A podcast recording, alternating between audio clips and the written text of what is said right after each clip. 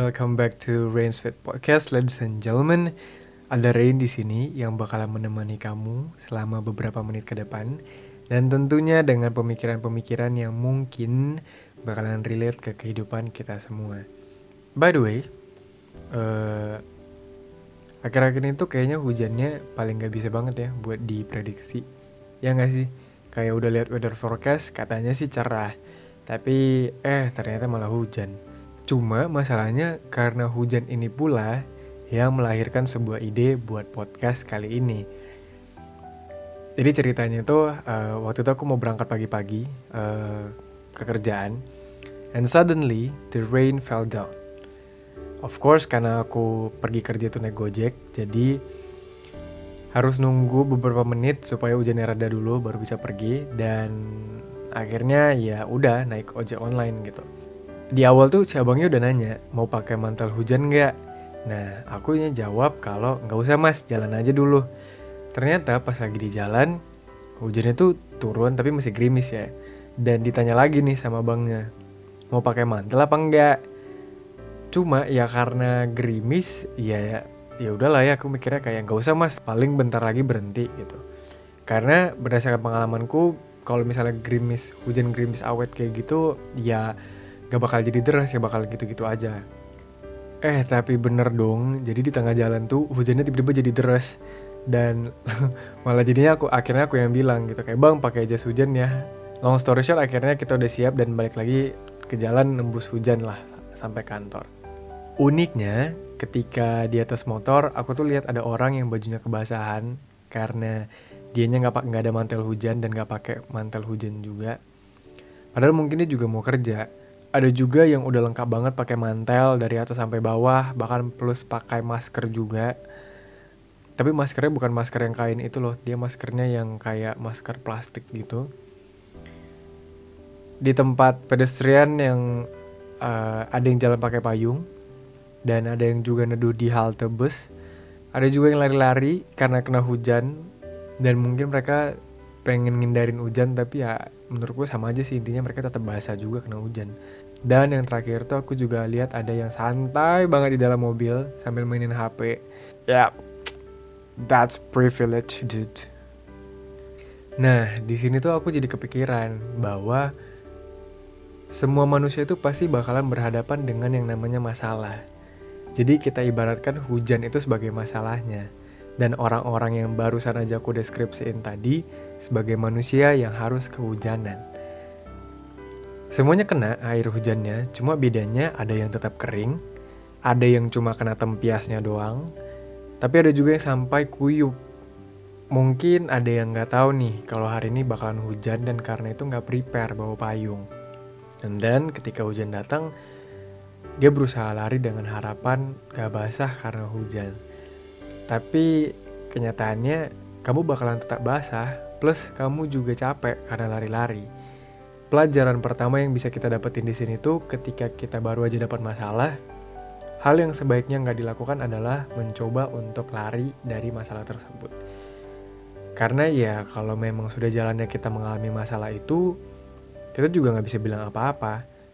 Mau marah, toh nggak ada yang tahu apa yang akan terjadi di masa depan udah mencoba untuk lari pun malah jadi double masalahnya capek plus kuyup juga ya kalau gini sih sebenarnya tinggal nunggu ma ntar malam aja. Paling juga demam. Intinya tuh kayak jadi makin worse gitu dan pastinya nggak ada yang mau untuk kejadian kayak gini lagi. But anyway tadi bridgingnya kan kita nggak tahu kalau ada hujan dan kita juga nggak bawa payung. Itu kondisinya. Nah karena udah pernah ngalami yang namanya capek plus basah terus akhirnya demam malamnya kita pun punya pengalaman untuk mempersiapkan payung atau mantel hujan di dalam tas atau bagasi. Kapan pun dan di mana pun. Oh it's kayak udah mau dinas aja kapan pun di mana pun. Ini tuh for the sake of kalau misalnya hujan datang kita tinggal langsung ambil payung dan ya udah beres lanjut semua perjalanan. Masalah itu tetap datang jadi hujannya itu tetap datang tapi kita udah bisa handle nih di sini. Dan kalaupun basah yang kena itu hanya bagian kaki saja dan kita juga masih tetap bisa melanjutkan perjalanan. Pun ini sama halnya dengan orang yang pakai mantel hujan waktu dia naik motor. tetap bisa melanjutkan perjalanan dengan aman dan gak kuyup. Palingan yang basah ya area kaki doang. Jadi pelajaran kedua yang bisa kita ambil itu kalau menurutku tuh untuk menghadapi masalah kita butuh yang namanya modal primer. Payung, mantel hujan, ini tuh yang disebut sebagai modal dan kamu harus mengeluarkan sejumlah uang untuk mendapatkannya. Tapi maksud di sini tuh bukan berarti semua masalah dapat diselesaikan dengan modal uang ya. Tapi lebih kepada kebutuhan darurat yang harus dipenuhi. Contoh kecilnya itu bisa mulai dari ketika kamu ada masalah sama sahabat baikmu, mungkin karena sesuatu hal, akhirnya kalian jadi tengkar nih. Diem-dieman dah. Sampai akhirnya kamu pun beri tiket untuk mentraktirnya makan di restoran atau nonton genre film kesukaannya. Jadi kamu nemenin dia nonton film yang mungkin kamu prediksi bakalan dia suka atau ya karena kamu sebagai sahabatnya pasti udah tahu dong film-film kesukaannya seperti apa. Sesimpel agar hubungan yang sempat retak bisa membaik kembali. Iya tetap nggak langsung balikan juga, tapi tetap lihat situasi dan kondisi. Nah inilah yang dimaksud dari tempias yang aku mention tadi. Masalahnya tetap datang dan kita sudah siap untuk menghadapinya, tapi ada bahasa sedikit-sedikit itu yang masih ada walau hanya sebagian kecil di area kaki. Jadi kayak kita tinggal ketika nyampe nanti ya tinggal dibersihin aja gitu. Moreover, modal yang harus kita persiapkan untuk mengatasi masalah tersebut akan sebanding lurus dengan seberapa siap kita untuk menghadapi hujan yang akan datang. Which means masalah yang akan datang. Orang-orang yang duduk tenang di mobil dengan santai bisa melakukan kegiatannya dengan tenang, tanpa takut hujan bakalan membasahi kulit dan pakaiannya. Even kena tempias juga enggak. Full kering dan bisa ala-ala video klip lagu sedih yang sambil ngeliat jendela ditemani dengan rintik-rintik hujan sambil lihat sekitar. Uh. Ya, ya pasti kalian pernah lah yang ngalamin yang kayak gitu. And then pelajaran yang bisa kita petik dari sini adalah jadilah kaya biar masalah bubar. no no no no enggak enggak itu kok tapi lebih kepada kesiapan kita dalam menghadapi masalah contoh kecil yang lain nih aku pernah baca sebuah quotes yang isinya kayak gini kamu dikatakan mampu membeli sebuah barang dan financially stable ketika uang yang kamu miliki itu sebesar dua kali lipat dari harga barang tersebut. I forgot his name. Mungkin teman-teman ada yang tahu dan kalau misalnya tahu bisa langsung mention di kolom komentar di bawah. Menurutku, kalimat itu relate banget untuk kita terapin di kehidupan kita sehari-hari. Contoh nyatanya itu, jadi waktu itu aku mau beli laptop, dan dilema banget tuh antara mau pakai MacBook atau ZenBook. Di mana dua-duanya punya kelebihan dan kekurangan masing-masing. Plus dengan harga yang juga lumayan pricey kan dua-duanya. Besides, aku juga harus beli pakai uang dari kantong sendiri. Harganya dari kedua Ultrabook ini kurang lebih nggak jauh beda let's say kita bilang lah sekitar 20 juta ya. Sebagai seorang yang baru pertama kali kerja, tentunya dilema banget kan buat ngeluarin uang segede itu. Well, ya sebenarnya uang tersebut bakal digunakan sebagai investasi juga agar bisa menghasilkan lagi tentunya. At least balik modal lah. Nah, Tuhan udah ngasih budget nih di tanganku. Tinggal aku yang milih mau ultrabook yang mana. Even untuk memilih hal ini saja bisa dikategorikan sebagai masalah loh teman-teman. Sampai akhirnya pilihan jatuh kepada ZenBook dan bukan MacBook pada saat itu. Karena value yang diberikan lebih besar daripada MacBook menurutku. Urusan layar udah sama-sama bagus.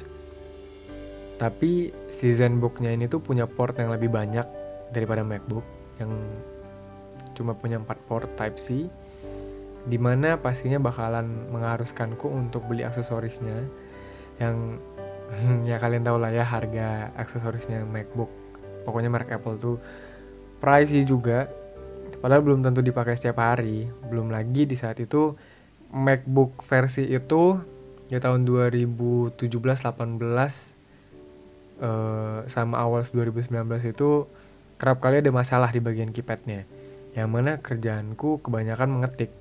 Tambahan lagi yang menjadi salah satu poin uh, dari list poin utama itu adalah waktu itu pas mau beli Zenbooknya lagi ada diskon 11-11 jadi kalau nggak salah aku dapat diskon hampir satu juta dan karena ada tugas segudang juga jadi harus segera diselesaikan dengan cepat kalau beli MacBook kan harus meluangkan waktu lagi tuh untuk mempelajari operating sistemnya yang jarang banget aku pegang. Ya paling pas lagi megang atau minjemin dari MacBooknya temen, tapi eh, kayak ya udahlah pokoknya akhirnya milihnya ZenBook gitu.